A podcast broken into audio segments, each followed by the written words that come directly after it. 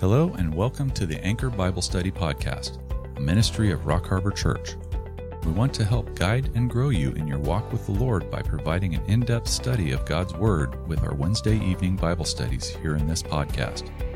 So please grab your Bibles and let's set a course for spiritual maturity. Here's Pastor Brandon with this week's lesson. Okay, so what we took, we went through is we looked through the Greek influence on Augustine. Now I want to take you into Augustine just briefly, and then we're going to do some scriptures tonight because I'm going to do church history kind of stuff and then scriptures in the same night.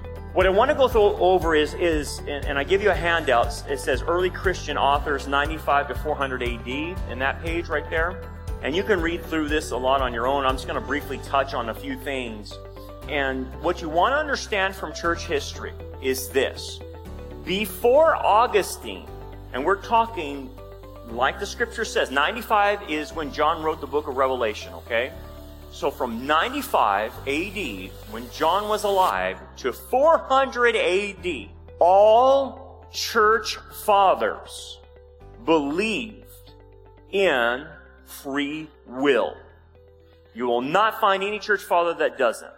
And they, like you say, you see on that first sentence, they unanimously taught relational, divine, eternal predestination, which meant this, that God elected persons to salvation based on foreknowledge of their faith. And that's what the early church fathers considered predestination. Okay, does that make sense? So they acknowledged predestination, but they said you're predestined based on God knowing, foreknowing that you would believe. Now today they call this Arminianism. But what do you call it before Augustine? When all the church fathers believed this. You can't call it Arminianism because Arminianists didn't exist at that point in time. All the church fathers believed this. Now remember who the church fathers are. And I'm not saying these people are, are infallible. Please understand me. They're not the apostles. But some of these church fathers were some of the disciples of the apostles. Okay, that's how close they were to the apostles. They were tutored by the apostles. Okay, some of them, not all of them, but some of them were. Some of them were tutored by pastors who were under Timothy and who were under Paul. You're not too far away from that generation. I want you to think about that. Now I know a lot of things happened. The church very early on went anti-Semitic. I understand that. You have to understand that as well. The church divorced itself from its Jewish roots and that messed up a lot of their theology. But just set that aside. There is no church father that believed today like any Calvinist person today does. Not one. Until Augustine. And so I put some different things on there. One of their main issues was this that humans were made in the image of God. To the early church fathers, being made in the image of God gave you free will. Okay? Because we talk about incommunicable attributes of God and communicable attributes to God. So when you're made in the image of God, He gives you communicable attributes. God is free, and one of the attributes He gives to you and I is freedom as well. Okay? He gives us the ability to make decisions, Freedom of the will, if you want to call that, okay? That's much like him as well. Okay. They believed that even though believers had a sin nature that corrupted them, that caused them physical death, that it did not affect their imago Dei, their image of God in them, and then thus it gave them the abilities to still believe. Okay? Which is the opposite of what Calvinism teaches. Calvinism teaches you can't believe. You're so corrupted that you cannot believe. They believe, they say total depravity, but it's total inability. You cannot believe, period. Your free will is gone. Your sin nature has corrupted you so bad that you're nothing but dead. Deadness. You can't respond. Now, one of the things that they were fighting about in the early church is they were fighting against, and you, I have these on the uh, second paragraph, they were fighting against determinism, against different cults and sects out there in the early church.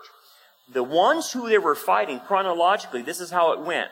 The Qumranites, Gnosticism, Neoplatonism, and Manichaeanism.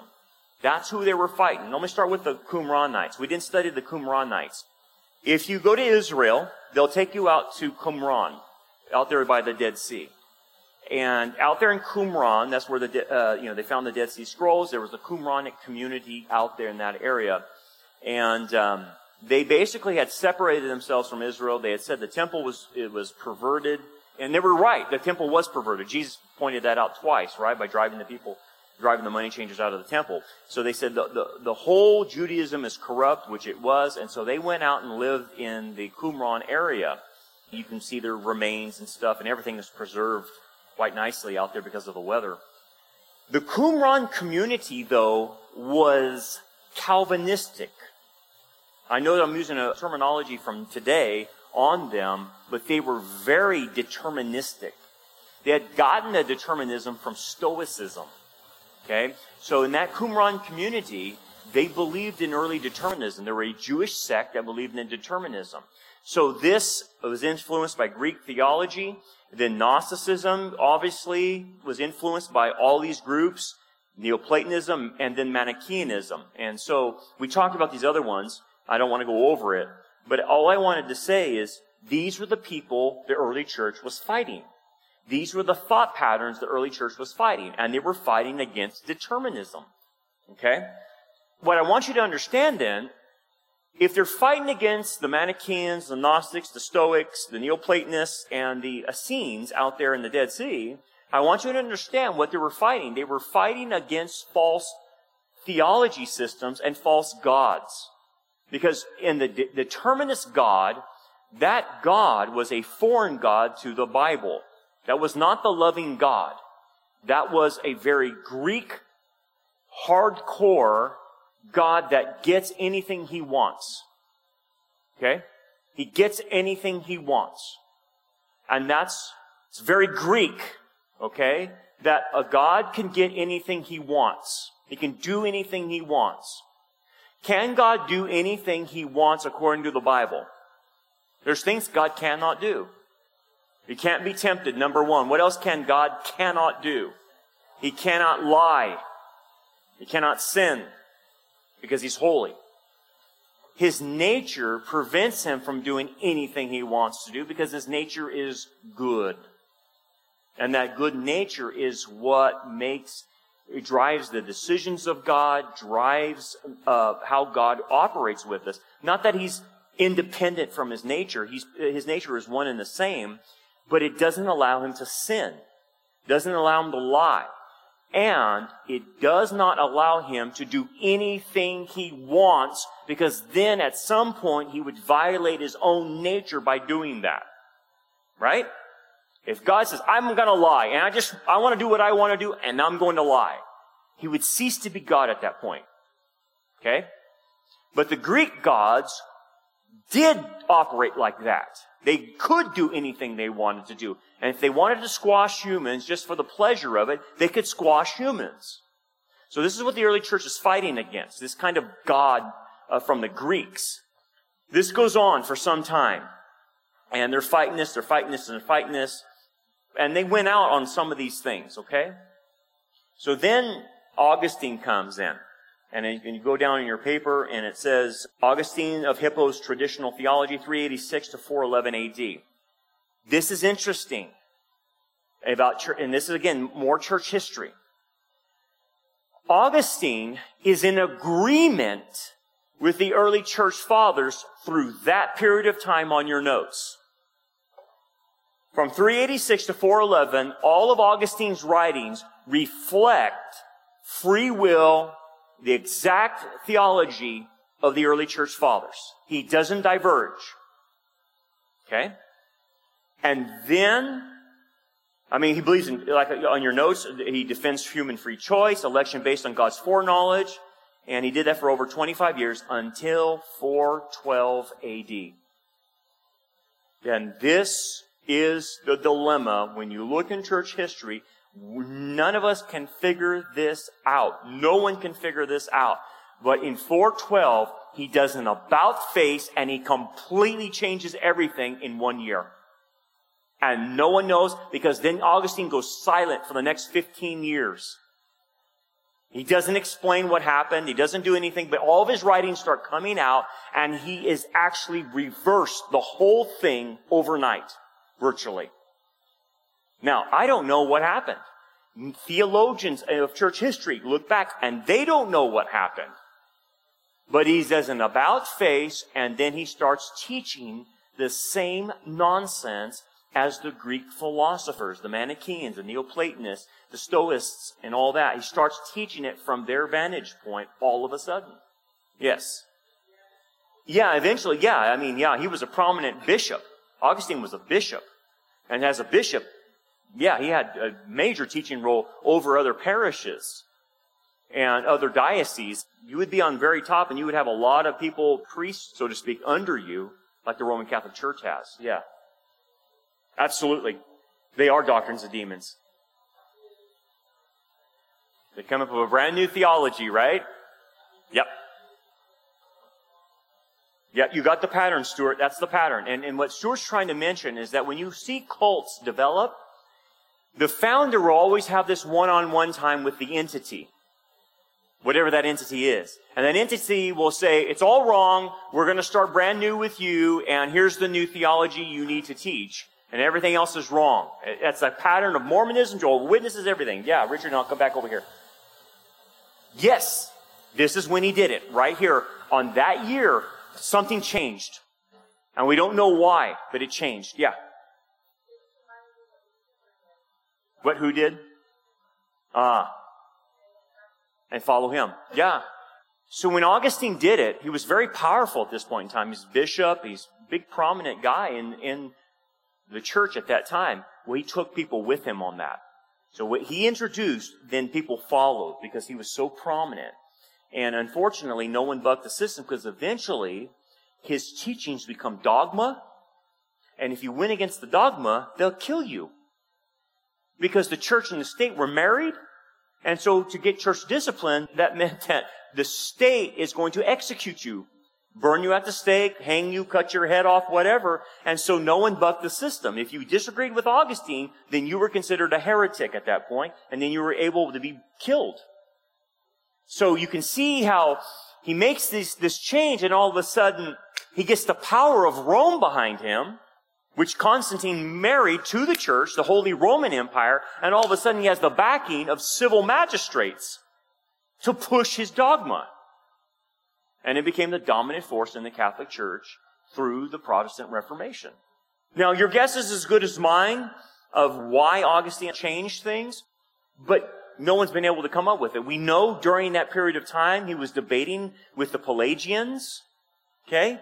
And we know that, and they were a heretical group, and that's why they call you and I, who are non-Calvinists, they, they'll call you a semi-Pelagian, and that's wrong. That's a straw man argument. We are not semi-Pelagian. But anyway, at that time, Augustine was debating with Pelagius and the Pelagians. And what we notice in church history is that in his argumentation with the Pelagians, he starts bringing in this other doctrine of Manichaeanism, Stoicism, Neoplatonism, and whatnot, and then starts down that path. That might be a clue. I don't know. But for 15 years, he goes silent. All I can say is this. At this point, I can clearly say something wrong happened to him. Something very, very evil happened to him. Because folks, whatever happened to him changed the whole course of Christian history. Because his theology became the dominant theology of the church and is of Protestantism even in the Reformation, and still is with us today in many churches. So whatever happened, I have a funny hunch that something demonic happened to him. I, I have a funny hunch because this kind of stuff, as you see where it came from, is demonic, and then he starts pushing the demonic stuff. Well, that's all I can, can conclude that something demonically happened to him. We don't know, but it changed him overnight. And that's scary. That's really scary. But as you can see, and I'll, we're going to take a five minute break, you will see this in church history where a guy's going, a guy's going, and he's right, he's right, he's right, and then all of a sudden, boom, something happens and he flips and turns uh, a 180. What is that called in scripture? When you depart from something. Apostasy. So at the very minimum, I can say Augustine apostatized radically. Radically. Anyway, we'll come back in, in five minutes, okay? So the scriptures I want to highlight tonight, and maybe we won't get through it all, is Ephesians 2, 8, and 9. And you probably know that verse by heart. I want to interpret it as the Calvinists interpret it and then show you how to unpack that. And uh, right there on the top there in Ephesians 2, 8, 9, it says, For by grace you are saved through faith. And this, not of yourselves, it is the gift of God, not of works, lest anyone should or might boast. Okay, you know that passage very well. The idea there is uh, the brackets in there, except for that Greek word, the brackets there is not in the Greek. It's, it's added in the English so it makes sense. But in the Greek, those words don't exist. But you get the gist of it. So here's what the Calvinists say about this passage, and I want you to look at this passage very thoroughly. They would say, ah, see what it says? For by grace are you saved through faith, and this is what? Not of yourselves, but what is it? A gift of God. So they'll say, you see, this passage teaches not only grace is a gift, but faith is a gift as well. You see that? Okay. What you're going to see in church history next week when we look at Augustine, when he started developing uh, from the Stoics, from the Neoplatonists, and all these Manichaeans, is he developed the concept that faith is a gift from God. And they're basing it on Ephesians 2. So if you're having an argument with Augustine or a modern day Calvinist, they're going to say this passage teaches that faith is a gift. Therefore, you must be regenerated first, and then faith is given to you. So faith doesn't come from you. They say faith is given to you as a gift. So you can only believe God allows you to believe. Does that make sense? No, it doesn't make sense, right? It doesn't come from you. No. Not by Calvinism. No, no. Again, I'm, I'm, I'm speaking as devil's advocate right now, Calvinist. And they would say, What do you mean, Eric? That pagans can exercise faith. You mean, they would say, Well, in our system, of course they can exercise faith because God regenerates them, and then a pagan can believe. Ah, yeah, that's true, but they would qualify that as, okay, that's not saving faith. You can have faith in your kid for hitting a home run, you know, they'd say, Eric, but that's not the same as salvation faith. They would say to you that you're mixing categories. Again, I'm, I'm devil's advocate right now. And who is Romans 12:3 written to? Believers. There is a gift of faith as far as not for salvation, but for believers to exercise a greater amount of faith. There's that. Right. He would only give faith to the elect right? He'd only give faith to the elect. Because the non-elect, they're not going to, they're not going to believe. He's not going to regenerate them because he didn't want to regenerate them. So he's not going to give them the gift of faith. So he puts the call out to them, but they can't respond because number one, they're not going to be regenerated. So they can't believe. Yeah, loopy. It does. Right, it's over and over again, but they're going to say, Loopy, but look at this verse. This verse says that faith is a gift, Loopy. I know what you say, but deal with Ephesians 8 and 9, they're going to say. Deal with that one because it says faith is a gift here. And so it's talking about in the context of salvation, is it not? Paul is talking about salvation. Would you all agree that the context is salvation? Of course. It is about salvation. He's not talking about anything else other than salvation. So then he's adding then grace and faith is a gift according to Paul, right? Or no? What's the gift? Grace is a gift, but he's, but he's, he, he, grace is a gift. Salvation. What now? Ah, is, so here's the deal. I'm looking at this passage and you're saying, Is grace the gift? Is faith the gift? Here's where the question comes. Right now, this is what you have to answer. And this is what you have to answer. Tauto. You have to tell the person what tauto refers to, which the English is this or that. And this, not of yourselves. What is tauto? What does tauto refer? To? Does tauto refer to grace? Does tauto refer to faith? Or does it refer to both? And this is not of yourself. It is the gift of God, not of works, lest anyone might boast or should boast. What is this thing in the text? Grace? So this is where we had to go into the Greek a little bit. This is not hard. It's just you got to understand the rules of Greek. In Greek, when you look at the word tauto, which is, is this thing, this thing, you have to match it with its antecedent, something that comes before that it's referring to, okay?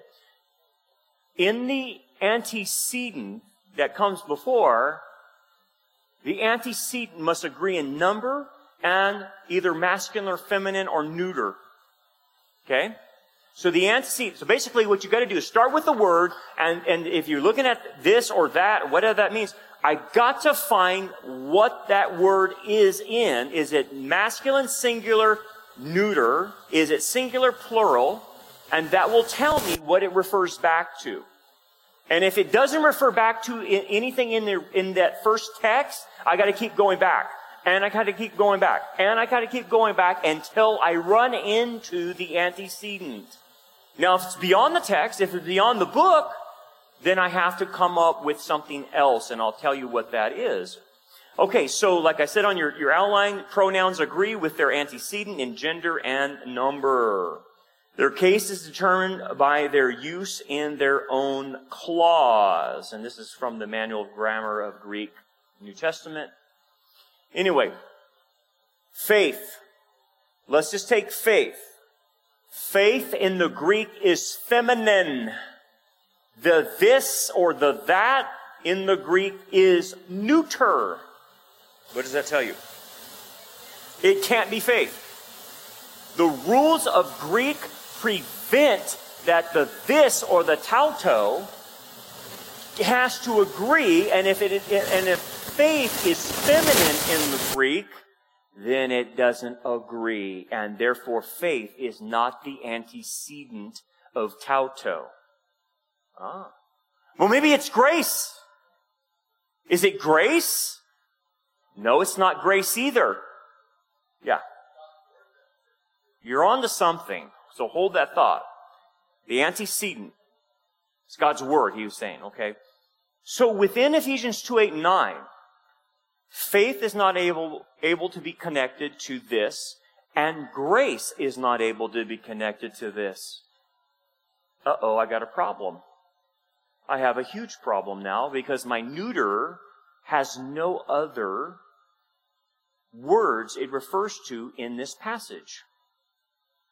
Huh, it's not referring to grace. So he, Paul is neither saying that grace is a gift, nor is he saying faith is a gift. Then what is the gift? If I continue to look, the gift of God, it's a gift, it is the gift of God, okay, not of works, lest anyone should boast. It's something he, Paul is referring to that you can't boast about, you can't do enough good works about, because it's not of yourself. You can't earn it. You don't, you, you, it's not works. Okay, yes. Salvation, yeah, Richard?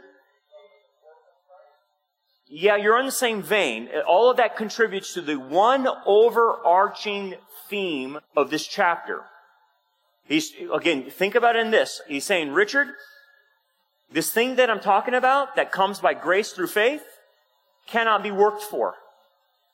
Salvation, but is salvation spoken of in that Ephesians 2, 8, 9? Ah, no, it's not. But here's another Greek rule if there is no antecedent in the text, then I am to go to what's called the conceptual antecedent. What is the concept that Paul is speaking about? Salvation.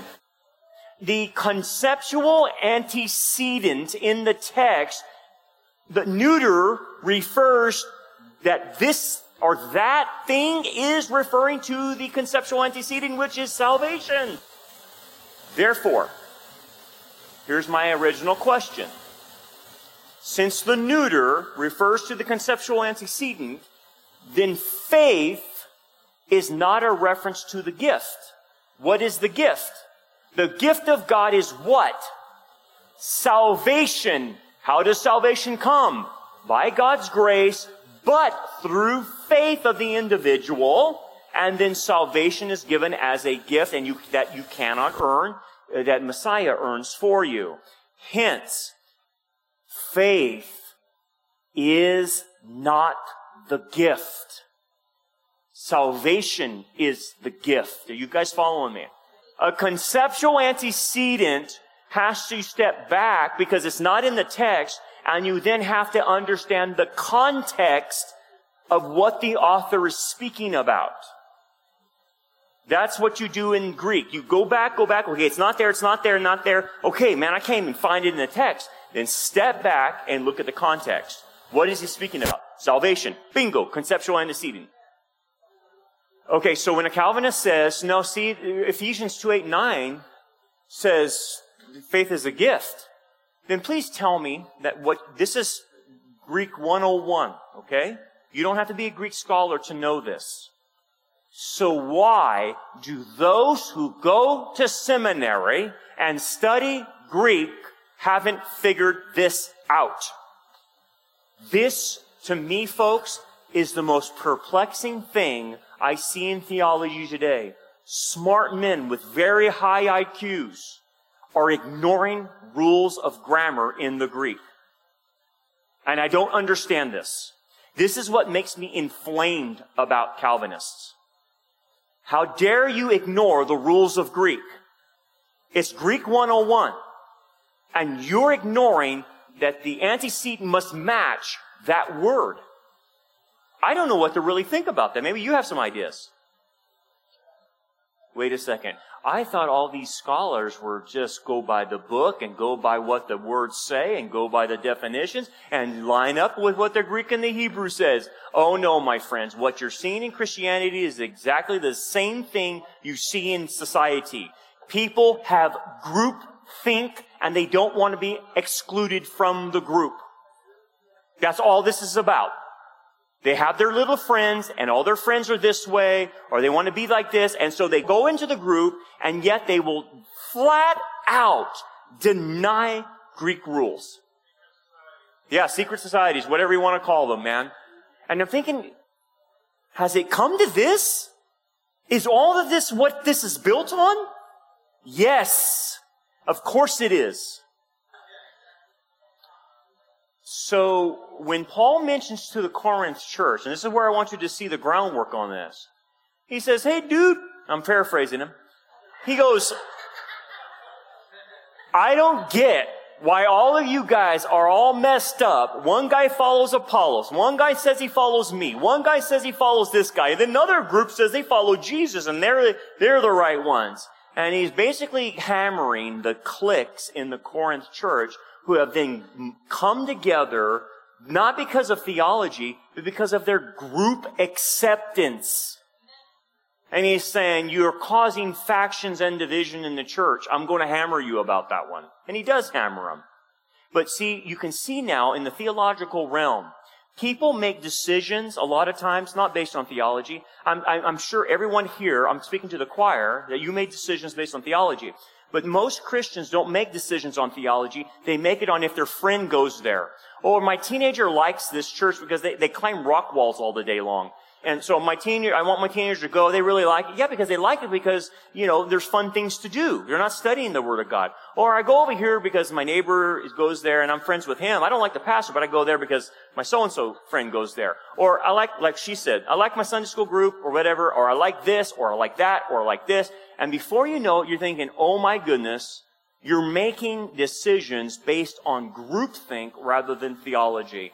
What you're seeing here is that people are more loyal to a system than the scriptures themselves.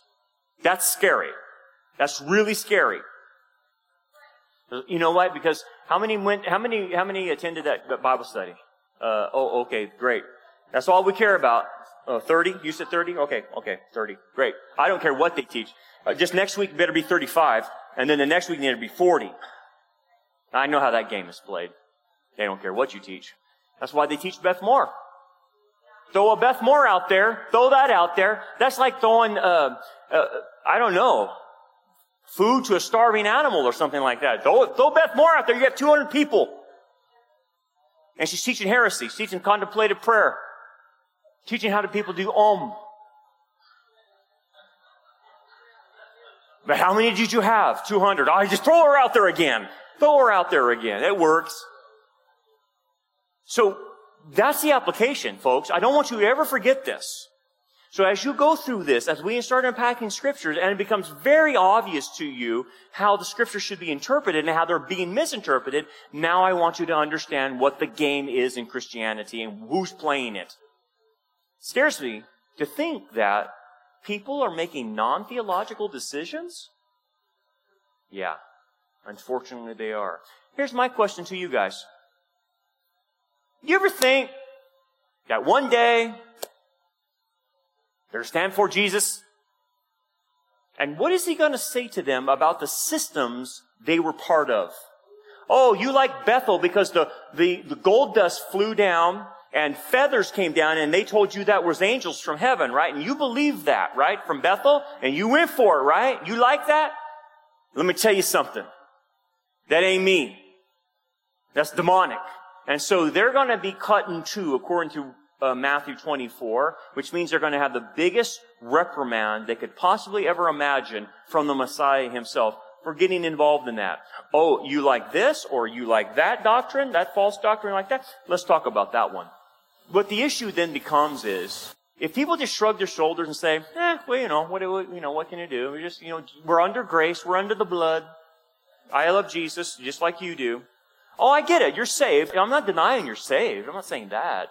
I'm saying when you get in front of Jesus and he goes through all that, you cannot be rewarded for that bad theology. You are required to have your theology straight. And if you don't, you're going to lose rewards on that. You're going to lose rewards for apostasy, which is happening right now, right? So it's a big deal. But I guess people like the the psychological effect of belonging rather than standing alone. So let me ask you this, from a psychological, spiritual aspect. How, I'm like, why are they not freaked out? How are they not free? I mean, take, take any crazy person up in the pulpit. Take any crazy teacher out there. Why are they not losing sleep at night, freaking out because of the terror of the Lord, as the apostle Paul said? What, what, what how do they sleep? I couldn't sleep at night if I was perpetrating false doctrine. I, I, I think, oh my goodness, I'm going to die. He's going to kill me. They got to be balanced. uh, yin and yang, right? okay. There you go. Got to be balanced. I don't know. If you can answer that question, how they sleep at night, let me know next time, okay? Because I don't know how anyone could. Let's pray. Yes, go ahead. One more. Yeah, it, it really does. You're on to something psychological. So think about this. The psychological idea of belonging to a group gives security, doesn't it? You nailed it. And so it's worldly security rather than the security of this. That's what it's about. Good point. Let's pray and get you going. Yes, JD, one more thing.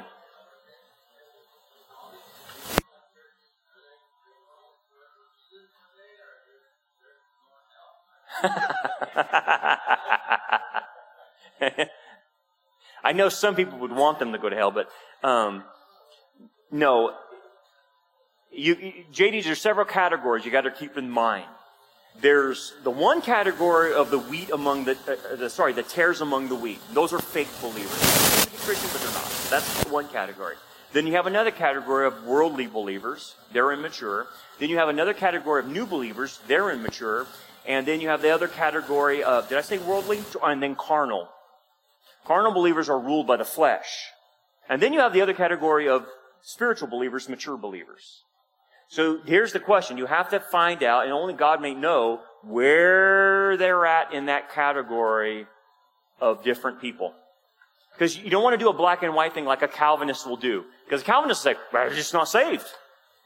No, no, that's just one category. And then you have all these other categories that it could be. Carnal, worldly, immature, that kind of thing. So that's, that's kind of where you have to understand the person. Are they worldly? Are they carnal? Things like that. Yeah, they might be carnal. They might be carnal. It might be worldly.